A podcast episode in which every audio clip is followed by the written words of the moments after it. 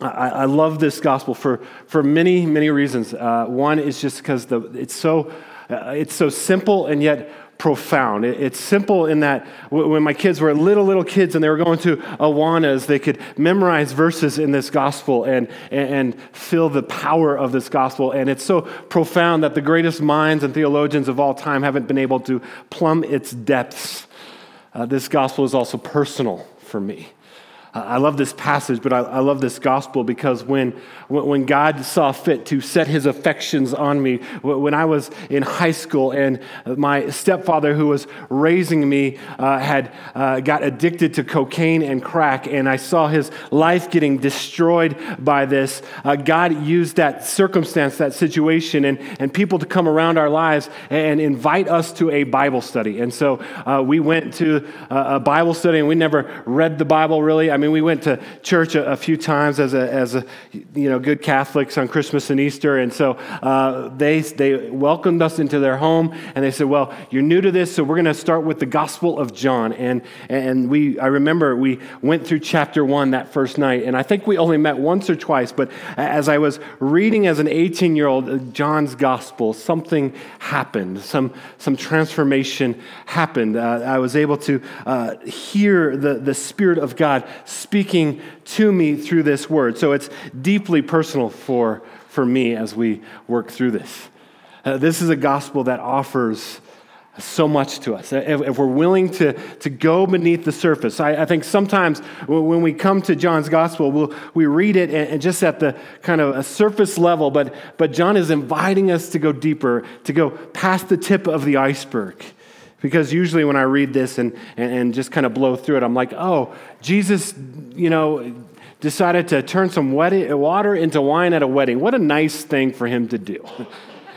and just kind of move on. Well, what's on with chapter three? Oh, chapter three, for God so loved the world, you know, and then you just keep moving on. But if we would pause and, and stop, and it's the reason why we're, we're doing this whole gospel over 36 weeks, is to pause and stop and to be drawn into the depths and riches of God's word is particularly through this, then you'll see that there is some there are some powerful things in here. Like all of us long for, on some level, uh, some transformation.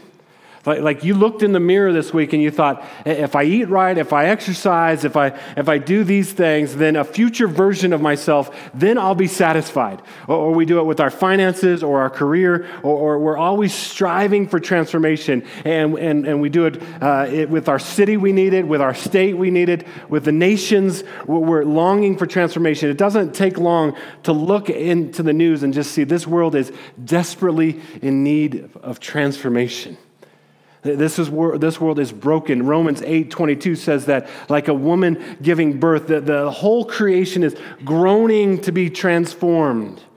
And, and even those of us that know Christ are still longing for, for transformation. And this passage is all about the promise of transformation the power of transformation, the hope of transformation. And so, as we dive deeper, we just say, let's have the Lord speak to us in this here.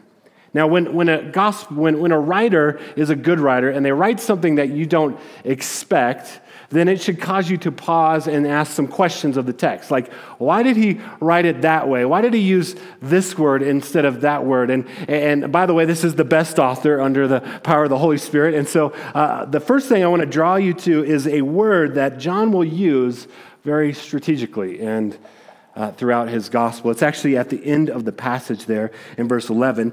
Uh, after this whole scene, he says, This, the first of Jesus' signs or his signs Jesus did at Cana in Galilee. It manifested his glory, and his disciples believed in it. The word is signs. Now, now in Matthew, Mark, and Luke, the other gospels that tell the story of Jesus' life, when Jesus does something miraculous, they call them miracles. But John never calls it a miracle. John says these are signs.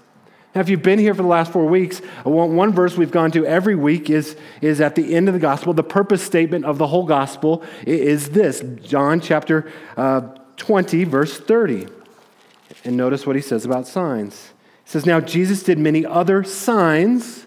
So this is the first sign in the presence of the disciples, which are not written in this book, but these are written so that you may believe that Jesus is the Christ, the Son of God, and that by believing you may have life in his name. He says this is a sign. What, what we just read is a sign that, that is intended to stir your affection for Christ. To, to stir your trust in Christ. And, and, and when that happens and you believe, you receive. In fact, in this passage, this is the first time where it says the disciples believed.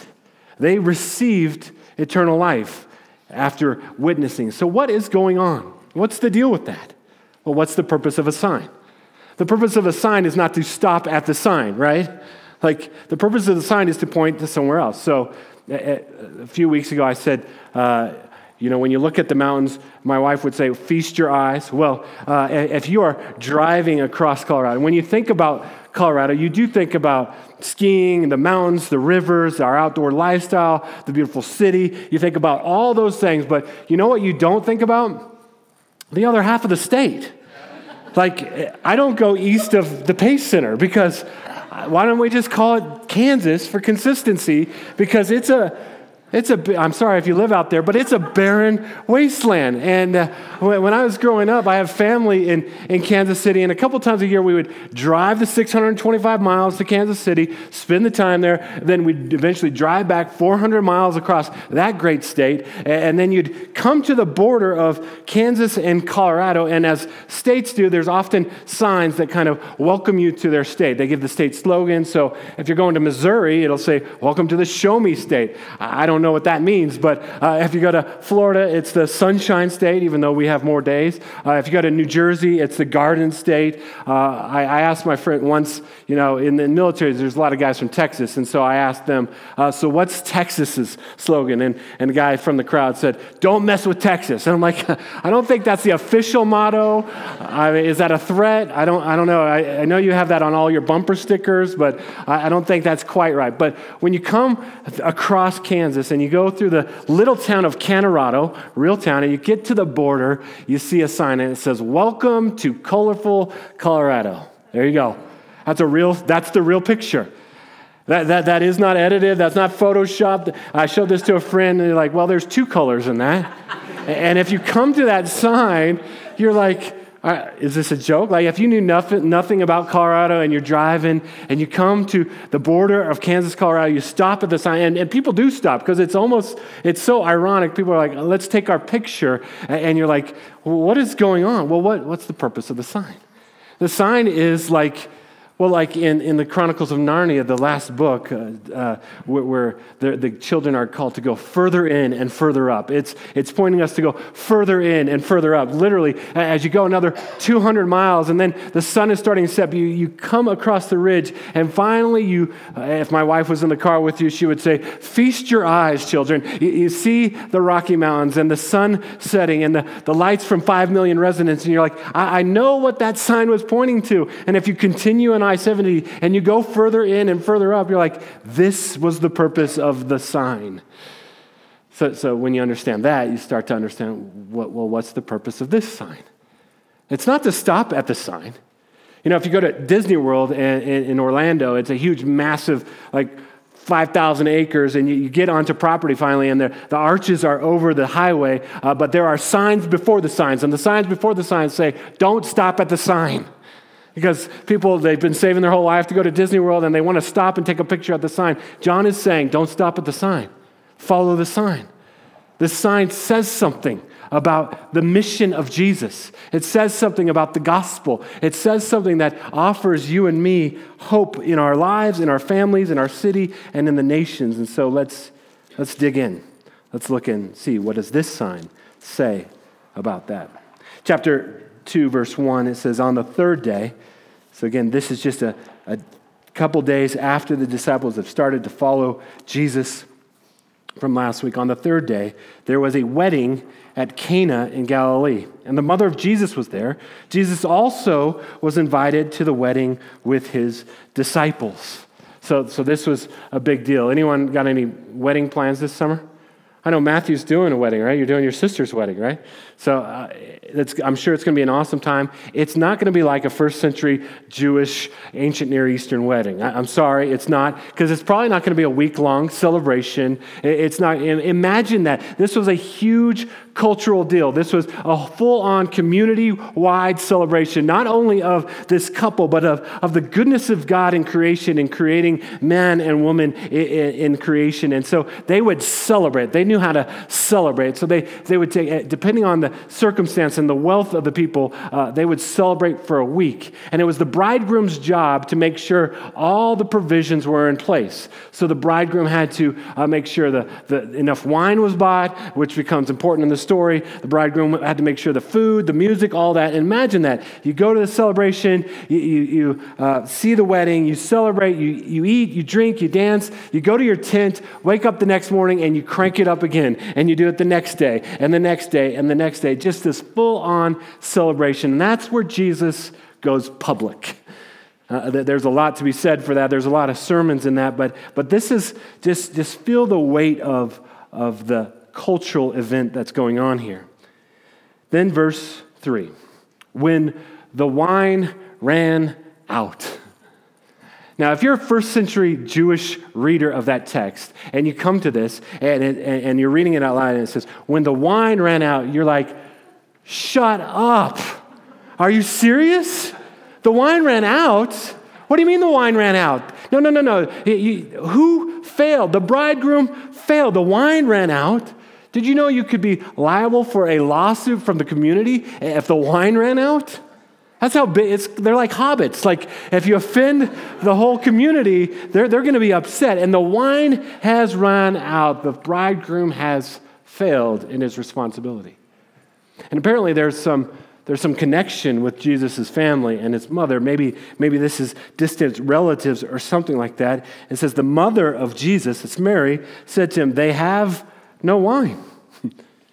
uh, and Jesus said to her, Woman, what does this have to do with me? Now, now, what is she doing? She's, she's turning to her oldest son. At this point, Jesus' stepfather, Joseph, has probably passed away, and Jesus is used to stepping in and being the provider of the family. And like, like he's done so many times, or like she's done so many times, she turns to her oldest son and is like, hey, there's a problem. But, but now he's gone public, he's going public. And uh, he says, Woman, he doesn't say, he, I mean, there, there's, there's Greek words for, or, and Aramaic words for mother.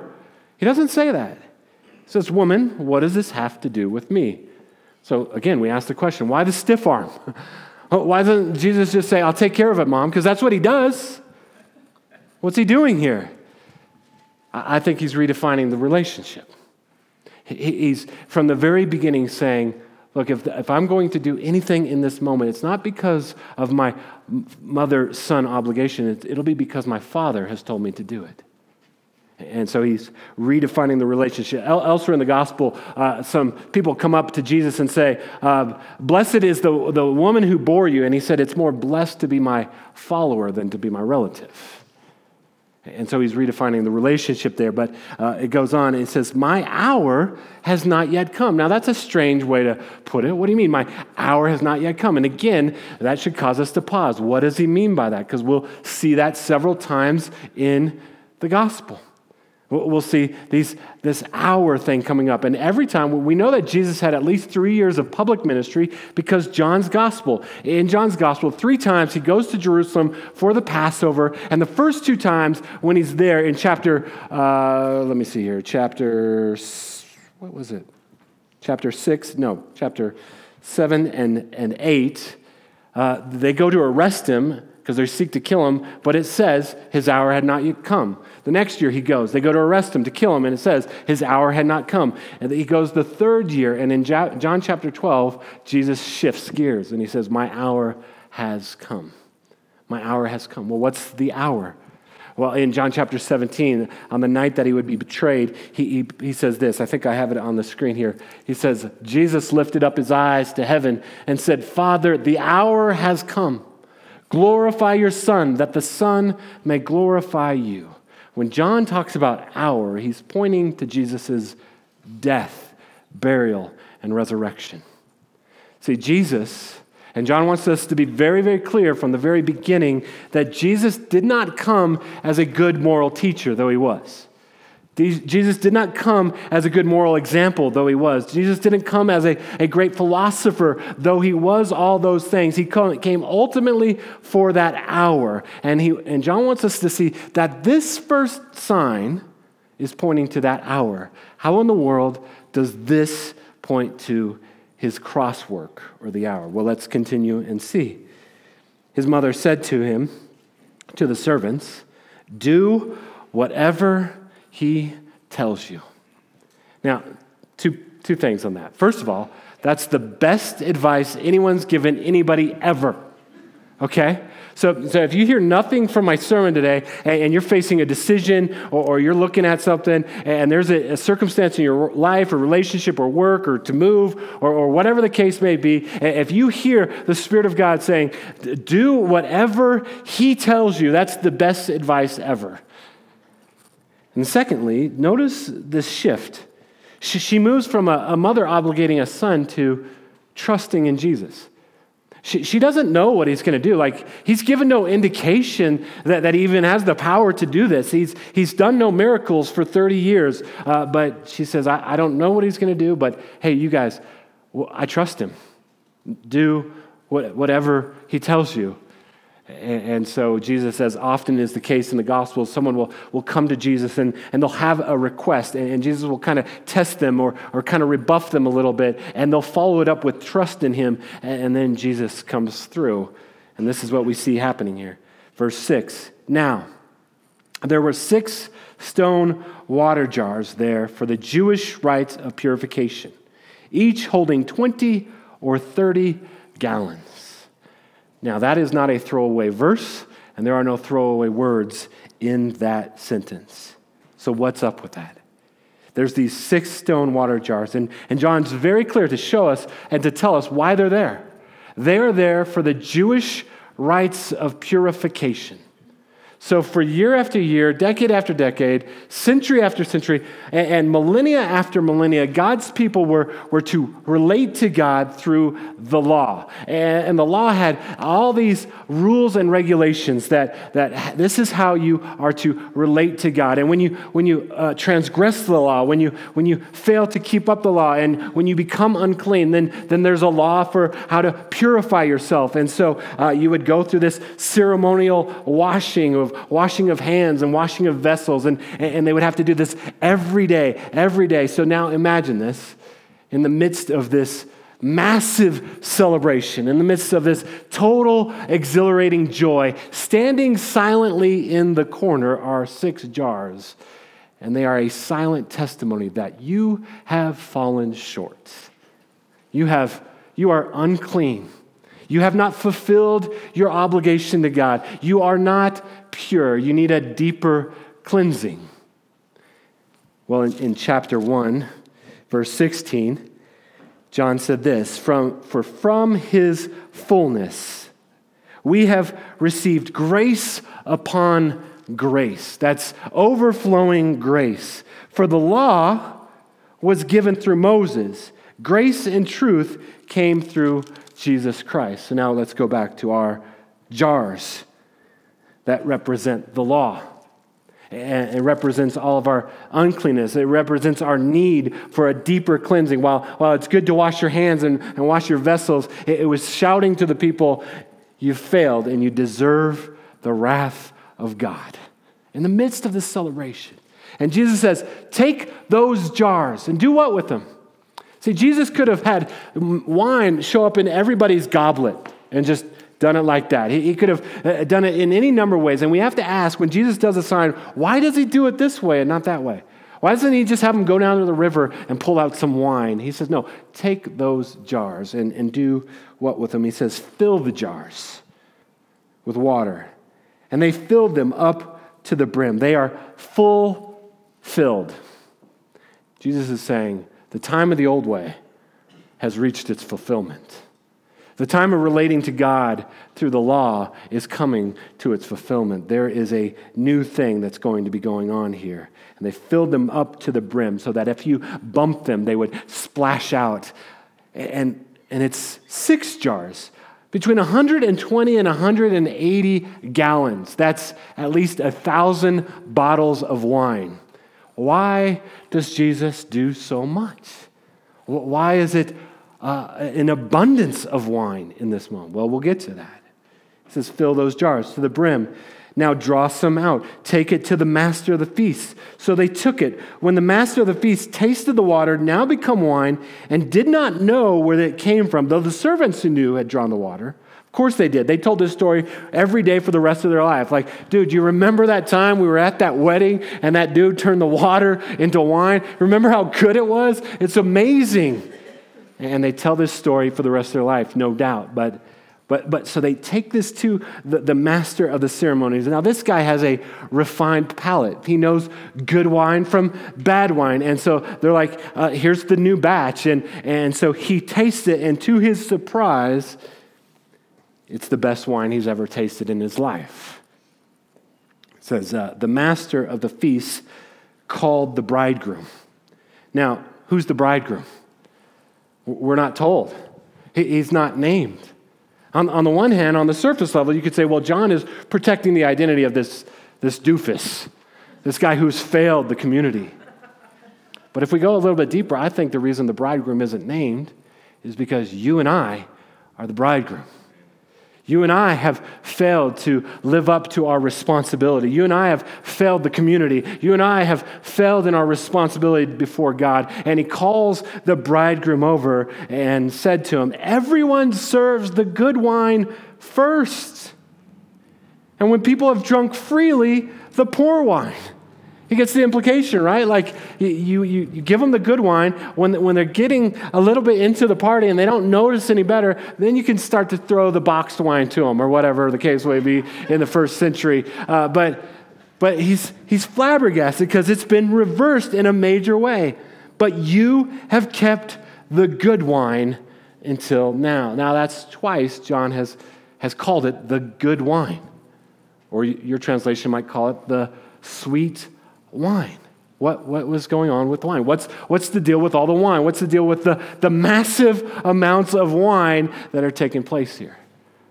Well, the time of the old system has gone away, and the time of the new system is being fulfilled. There's two symbols throughout the scriptures that are deeply symbolic when it comes to wine. The first one is uh, promised throughout in the prophets and in the Old Testament that, that a day is coming when the Messiah comes to bring transformation, to bring restoration. When he comes, it'll be like God pouring out his blessing of mercy and grace to him like wine. So Joel talks about this.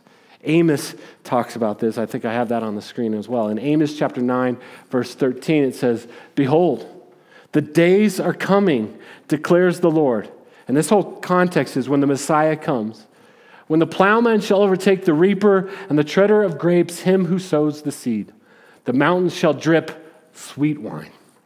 And all, excuse me, and all the hills shall flow with it. It's this picture of God pouring out abundant grace, or as chapter one said, grace upon grace is coming through Jesus.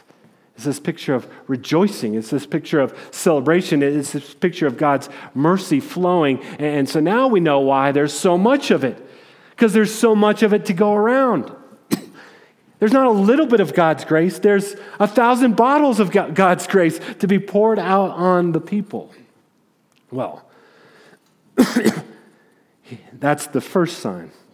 And that's the first miracle. That's the first time Jesus goes public. And, and in his first bits, first moments of public ministry, there's these jars that are now full of wine at the very beginning of his ministry. But that's not the only time there's a jar full of wine in John's gospel. At, at the very, very end of his ministry, turn with me over to John chapter 19. John chapter 19, there's a, another jar of wine. John 19. Now you've fast forwarded in the story three years. Jesus has been betrayed with a kiss.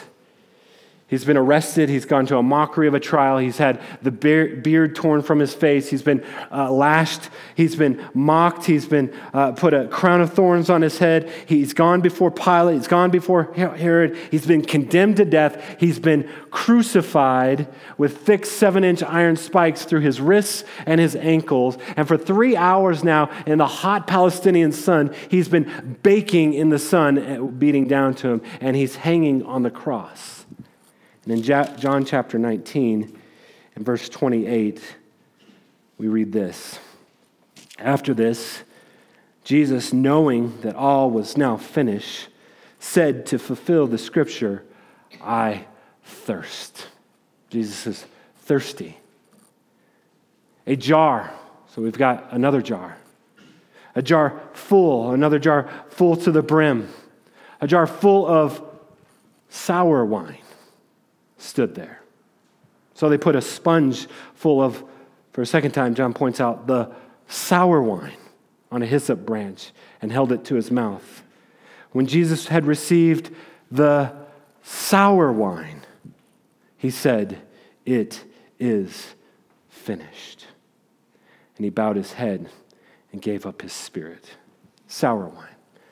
One, one symbol is God's overflowing grace and mercy, but the other symbol throughout the Old Testament and into the book of Revelation of wine is God pouring out his justified wrath against sinful humanity.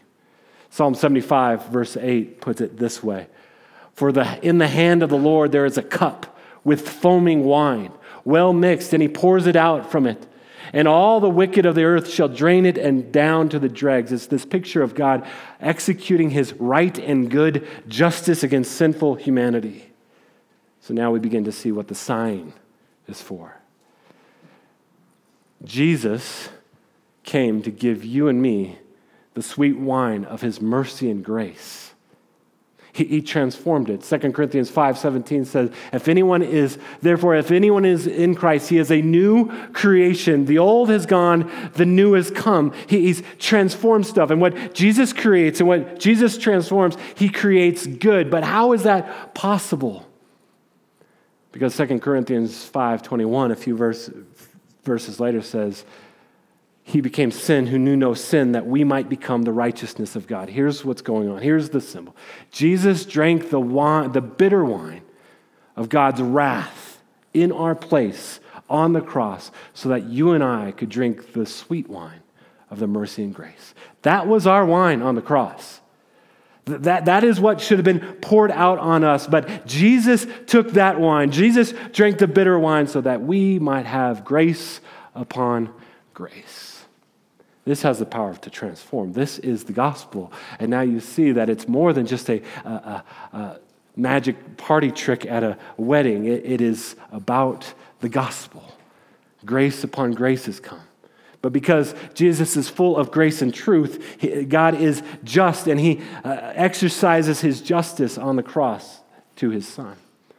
So think about the implications of that for, for yourself. If you really believe this at your core, that you deserve the bitter wine, but God has given you the sweet wine, how, how might that impact you? Think about it being full to the brim so that as you go out into your neighborhood and you go out into your family and, and you get bumped, what if you were so filled with the sweet wine of mercy and grace that splashed out mercy and grace?